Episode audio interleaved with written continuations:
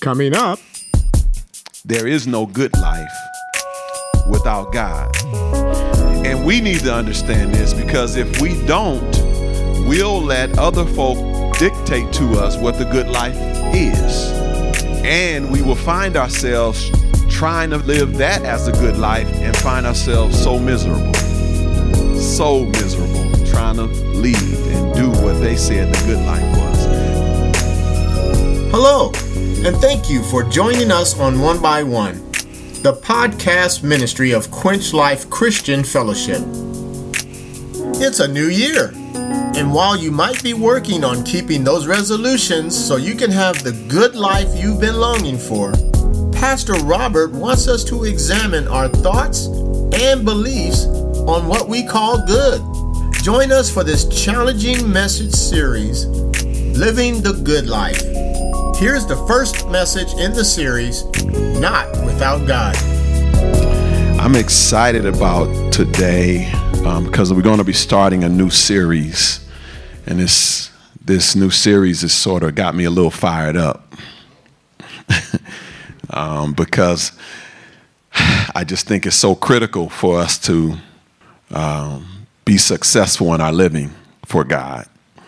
And so I'm really fired up about it. And um, but we'll be starting this series. I'm not quite sure how long it's going to last, uh, but uh, we'll keep walking with it. So if you can, um, I want to direct your attention to Psalm 34. Psalm 34. Um, it'll be on the screen. Um, you can read your Bible or your phone, whatever apparatus you like to use these days to um, read God's Word. But I'm going to be reading from the New American Standard Bible, um, Psalm 34, and verses 1 through 14. Verses 1 through 14. Amen. It, it reads I will bless the Lord at all times his praise shall continually be in my mouth. My soul will make its boast in the Lord. The humble will hear it and rejoice. Oh, magnify the Lord with me, and let us exalt his name together. I sought the Lord, and he answered me and delivered me from all my fears. They looked to him and were, radi- and were radiant and their faces were, Will never be ashamed. This poor man cried, and the Lord heard him and saved him out of all his troubles. The angel of the Lord encamps around those who fear him and who rescues them. Oh, taste and see that the Lord is good. How blessed is the man who takes refuge in him. Oh, fear the Lord, you his saints for to those who fear him, there is no want. The young lions do lack and suffer hunger, but they who seek the Lord shall not be in want of any good thing. Come, you children, listen to me, teach you the fear of the Lord. Who is the man who desires life and loves length of days that he may see good? Keep your tongue from evil and your lips from speaking deceit. Depart from evil and do good. Seek peace and pursue it. Amen. The title of this series is entitled Living the Good Life. Living the Good Life. And today will be part one Living the Good Life.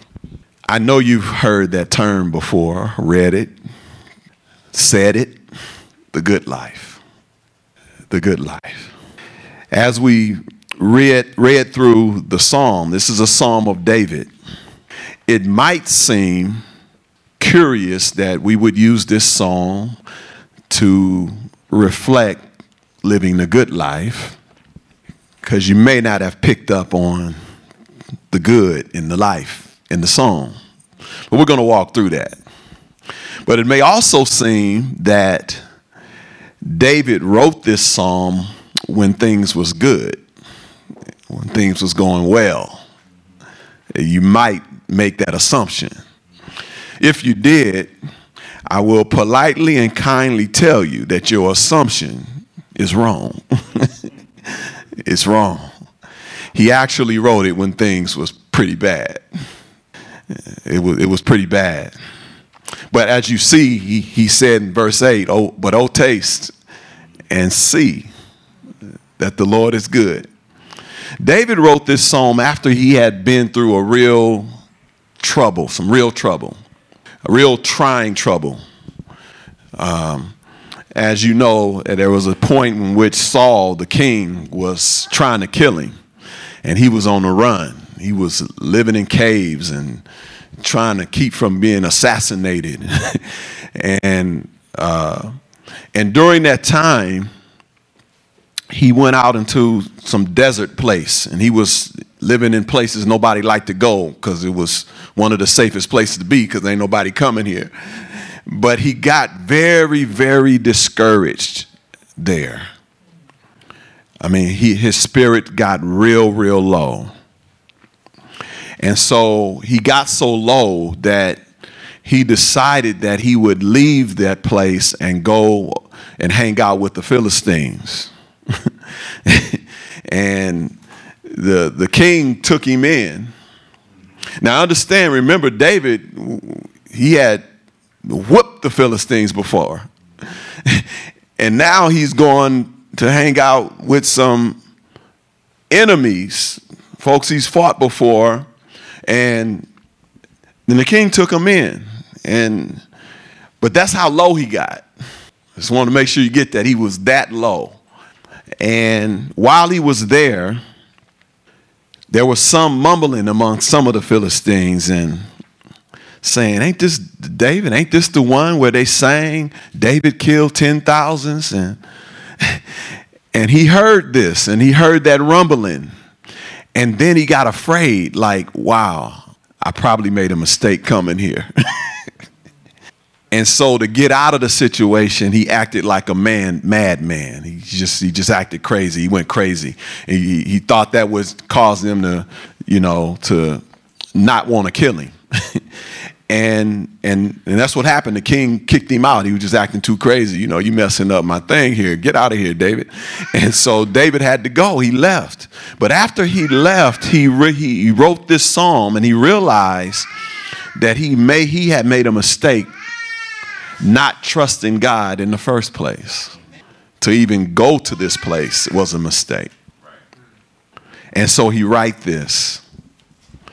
And we're going to unpack some of the things he said in here in the context of the good life. The good life. On your paper, write this down. Some requirements for living the good life. Some requirements for living the good life. I had somebody ask me before about the good life. they asked me, "Well, Pastor, what do, how would you defy, describe the good life?" I, I, I told them uh, basically that there, there, you can't have good life without God. okay, that, that, that good life don't don't exist without God. Now, now y'all know we live in a culture that don't see that as truth. Okay? That's, that's where we live. But we're going to unpack this biblically and see why there is no good life without God. And we need to understand this because if we don't, we'll let other folk dictate to us what the good life is. And we will find ourselves trying to live that as a good life and find ourselves so miserable so miserable trying to lead and do what they said the good life was. Folks telling you what the good life is will have you retiring before you should. You know, you, you go to HR and turn your papers in saying, I'm going to retire because you've been talking to people in the hallway and they be, they've been asking you like because they, they look at you and they know you've been here a while and they can tell that you retirement age and they keep asking you when when when you leaving? I mean you know i mean it's like it don't cease it don't stop. Anytime somebody gets you cornered in, the, in at the at the water cooler at the coffee pot in the restroom they always got to say so so how long you been here now? When you gonna get out of here? And you keep hearing that and you start to feel bad that you're still here it's funny how folk can make you feel like you're not supposed to be there. And so if you think that if you let people dictate to you what the good life is, you turn in your papers. And, and, your, and your retirement plan is insufficient. It's only going to take you five years up the road. but you done turned your papers in already. Because they have, they have communicated to you that the good life is retiring, going on vacations, and, and, and hanging out and doing nothing. You know, whatever you want to do. And they have said that that's the good life. But I got something to tell you today. From the very beginning, when God made man, God made work honorable. He made work honorable. So you so don't be one of the ones trying to push people out the door and telling them when you leaving. Cuz you'll be going in the opposite direction God is in terms of honor and work. You know, cuz God told Adam in the in the garden, gave him work right away. So work is honorable. Work is honorable. And so folks will have you chasing the good life and going in the wrong direction if you let them. So hopefully you're going to pick this up today. I'm going to give you 11 requirements for the good life today. You're going to get 11 of them. All right, and I want to lay this as a foundation for the rest of the series because I want to make sure you understand in your spirit what the good life really is, not what the world says it is. The first one is this number one, it requires the involvement of God in your life. I said that already, but I'm saying it again. The good life requires the involvement of God in your life because there's no good life without God. Luke 18, 18 through 19 says this A certain ruler asked him, this ruler was talking to Jesus. And deeper down in the passage, not what we got on, the, on your paper, we find out this ruler was pretty wealthy. So he wasn't just a ruler, he was a rich man. And this rich man, and he was young, he was young and rich. Y'all, y'all know it's a difference I gotta say it. You know, it's a difference in being old and rich. It's a difference. Okay, it's, it's, different. All right, I hope y'all understand that because if you if you're young and rich, you, you got the energy, the vitality, the the uh, uh, what's the word I'm looking for? The boldness to do some crazy stuff with your riches. okay so it's a different you you know you you you you you will step out there and do some stuff when you're young because you physically can and then your your your curiosity is just through the roof but hopefully when you're old if you was old and rich you hopefully you're a little wiser and you you know how to handle that money and that resource a little bit better so this was a young rich man talking to Jesus. Get the picture now. And the, the, the, the Gospel of Matthew, Mark, and Luke records the story. And one of them tells us that he ran up to Jesus to have this conversation. A young, rich, running man. okay, is talking to Jesus. And look what he says here. He says, And the certain ruler asked him, Good teacher, what must I do to inherit in eternal life? Y'all, y'all there? This, this rich young man is asking Jesus, Jesus about a good thing he could do to get eternal life. This person who, by even our standards today, most folks will say he's living the good life. Right? He would, wouldn't he fall into that category?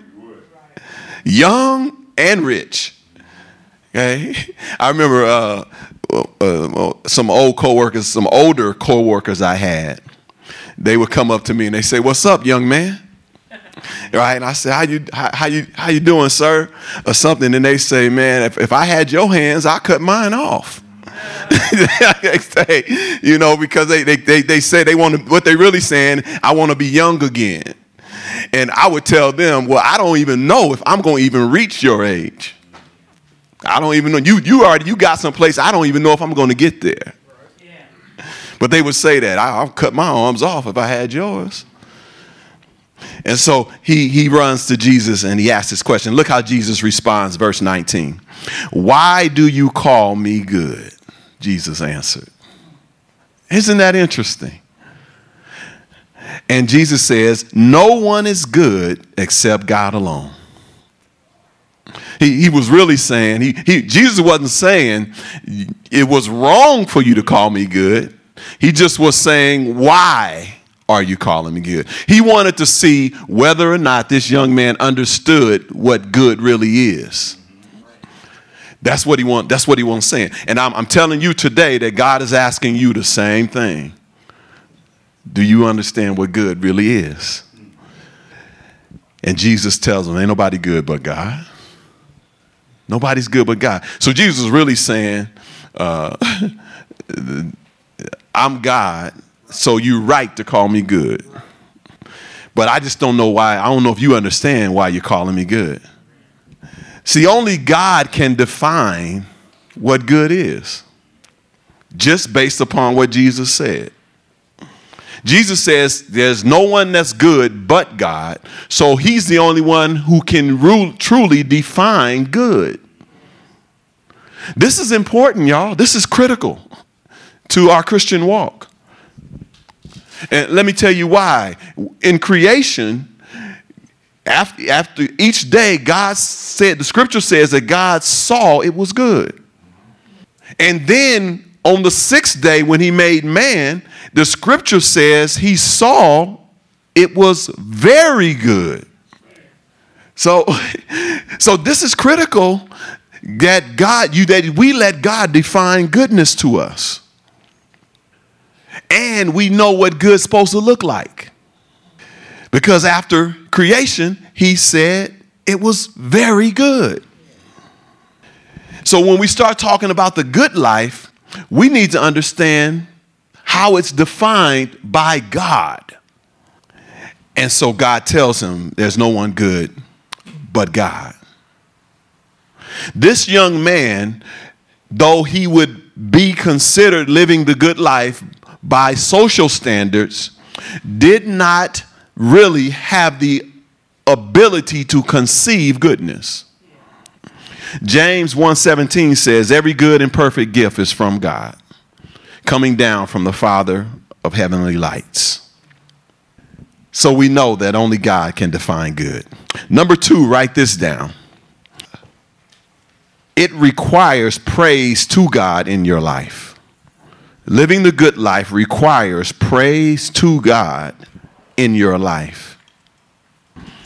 Psalms 34, 1 and 2 says, This is David talking again. And remember, this is after he realized he had made a mistake and he was in a bad condition.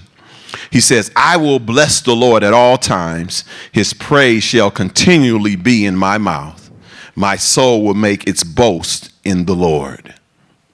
So David is saying, even though I'm still on the run, I'm going to bless the Lord all time, at all times, even when I'm down. And and God is going to get my boast, not me. My soul will boast in God, not in myself. David declares. So it's it, it's, it's a requirement to praise God to live the good life. Number three, it requires seeking God in your life if you're going to live the good life. It requires seeking God in your life to live the good life. Psalm 34 and 10, and verse 10 says, uh, verse 4 says, I sought the Lord and he answered me and delivered me from all my fears. Y'all see what happened? David said, while on the run from Saul, I sought God, and God delivered me from my fears. So when you're, when, when you're living the good life, one of the byproducts is you will see a, a decreasing of your fears. You'll see a decreasing of your fears because you seek the Lord. Uh, the fourth requirement is write this down. Oh, verse 10, I'm sorry. Verse 10. Verse 10 says, David goes on and says, The young lions do lack and suffer hunger, but they who seek the Lord shall not be in want of any good thing. Y'all see that? In his bad state, David said, There's something about seeking the Lord that provides you with goodness. Provides you with goodness. So, number four, fourth requirement, it requires calling out to God in your life. It requires calling out to God in your life, the good life. One thing I want you to note as we walk through this list, and this is one of the things I love about God, is that the good life, the requirements of the good life, anybody can do. You, you, don't have to have, you know, a big bank account. David was in a bad situation. He was still living a good life. You, you don't have to have a whole lot of connections. You don't even have to have a whole lot of Facebook friends to, to live the good life. Anybody can do it. And so notice that as we walk through. So uh, it says in uh, Psalms 34 6, it requires calling out to God in your life. 34 6 The poor man cried. This poor man cried, and the Lord heard him and saved him out of all his troubles. This poor man cried. This is a deep emotional call. It's not just an intellectual call. It's not folks saying, well, you know, I prayed about it. Yeah, it's, it's not that. That's, that's, that's not deep enough. It's, it's a deeper call. It's like, Lord, I'm praying about this. I'm calling on you, Father. You've been listening to One by One. Here's a personal message from Pastor Robert. You may have never said yes to Jesus Christ. You know, God loved you so much that He sent His Son to die for your sin so that you could live with Him forever. If you're ready to say yes to the love that God showed, pray this prayer Lord God, I admit that I sinned against you. I made some mistakes in my life.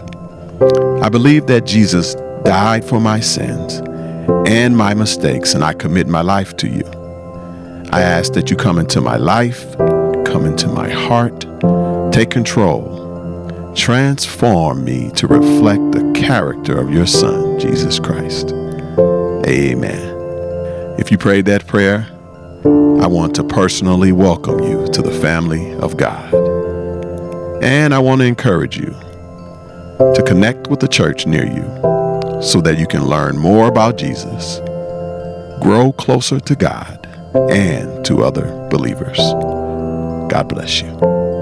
To learn more about Quench Life Christian Fellowship, visit quenchlife.org. You can follow us on Facebook, subscribe to our YouTube channel, and connect with us on LinkedIn.